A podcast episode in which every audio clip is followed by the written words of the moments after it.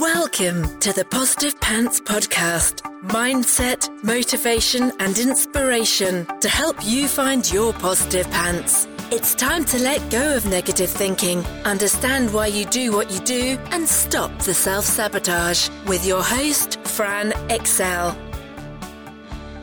Welcome to the show. As always, it's Fran Excell, your resident subconscious success mentor, helping you find your very own pair of positive pants so you can get out of your own way and live a life that you love. If you want to stop self sabotaging your own success and let go of the stress, then you are in the right place, my friend. Make sure you download your free Stressed to Success guided meditation at bit.ly forward slash stress to success as my little gift to you just for being here. Please do subscribe, share, and review. It really, really helps people that need to hear this message find us, and I so appreciate it. In the show notes, you'll also find details of how you can work with me and where you can get your mitts on my meditations, products, printables, programs. You can find it through the link in my bio on Instagram which is my favourite place to hang out. So please do come join me over there at I'm Fran Excell. Tag me in your takeaways, slide into my DMs. I'm here for it. So that's the formalities over, my love. So let's jump to the content. Are you feeling on wobbly footing with all the uncertainty that's surrounding society at the moment? Is something that's not to be ignored because, as we know, our unconscious thoughts and feelings are always driving our behaviour.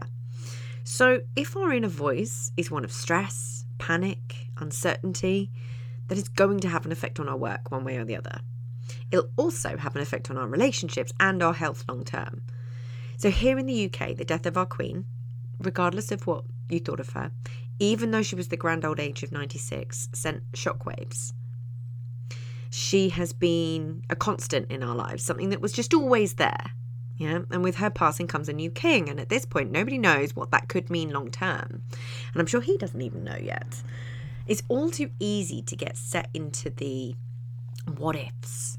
And as story making and meaning making machines, our brains will be going into overdrive, creating stories right now if left unchecked.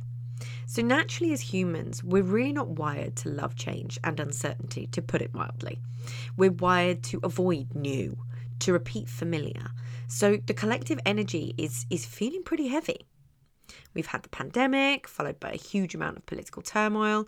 We've got the cost of living crisis, talk of recession and soaring bills, and now the loss of the Queen and a new king. It's totally natural if you feel wobbly and discombobulated. So, what do we do to try and find some firm footing when we feel very much on shaky ground? You won't be surprised by some of the things that I say here because I've always been banging the same drum. Because after eight years of intensive study, multiple qualifications in multiple trauma informed modalities, and working directly with people, I know what works. And if I ever feel on wobbly ground, which I do because I'm human and life happens, these are my go tos. I practice what I preach. So, what do we do first?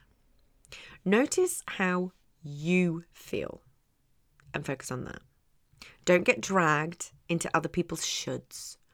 As a society, it's become all too easy and prevalent to project our opinion onto others, vocally and publicly. People love to tell you what they think and how you should think and how you should feel. They project their stuff onto you. They blanket generalize that if they think something, that must be how everyone thinks, or you're a bad human. And it's rubbish. We are such nuanced individuals.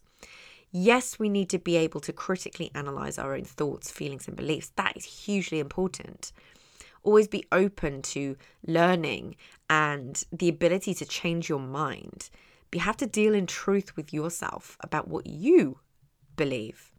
So, what are your thoughts at the moment? What's coming up for you? What are the stories that are there? How influenced are you being by the loudest opinions? And how does that feel in your body? What do you think, believe, and feel? Is it yours? or something you've picked up from someone else. Figure out the stories around the uncertainty. What are you telling yourself is going to happen? And what could you do now to make sure it doesn't? I did a practical episode last week because so often we overlook the practical in the mindset because we're caught up in our thoughts and feelings. We overlook the ways that we have control over our experience, which leads me nicely onto what I do next. Ask, what do you have control over? This is so huge and so so so easily overlooked. I think it there's is there anything practical that you can actually do right now to change the way you're thinking, feeling or shift the stories that you're actually telling yourself? What action can you take or could you take? And allow yourself to think outside the box here. Instead of catastrophizing, focus on the short term and be in the present. There simply are a lot of unknowns at the moment, and we're all in that boat. So, practicing mindfulness is a really great way to do this because while you practice that, you are literally training your brain to be in the present moment. You're wiring it in. With that neural pathway, naturally comes less catastrophizing and what ifing. The ability to be present allows you to be in your prefrontal cortex too, conscious, rational. We like that. I know I bang this drum a lot, but you simply have to look after yourself as a priority. Your internal world is the one that you're in the vast majority of the time, waking and at night. And if you're not looking after that and your physical world, it causes problems elsewhere. Making sure that you're in the best possible place you can is never, ever, ever going to not be helpful. Look after your brain, look after your body, look after your nervous system. because the better place you're in, the better you can show up for others too. So don't underestimate how much of an impact you not firing on all cylinders can create. Actually supporting yourself in the best way you can, nourishing food, plenty of water, regular exercise, the basics that such a huge percentage of the population ignores. Next, we want to learn to tolerate discomfort. And this again is something you can train yourself to do. Get comfortable being uncomfortable.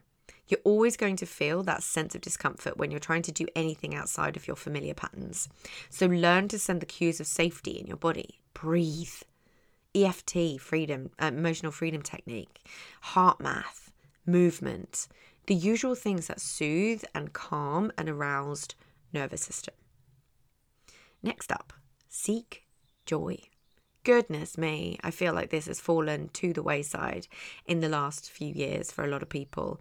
I think people are feeling stuck doing the things that they aren't loving or not doing the things they do love because of stories around sunk cost fallacy and time pressure.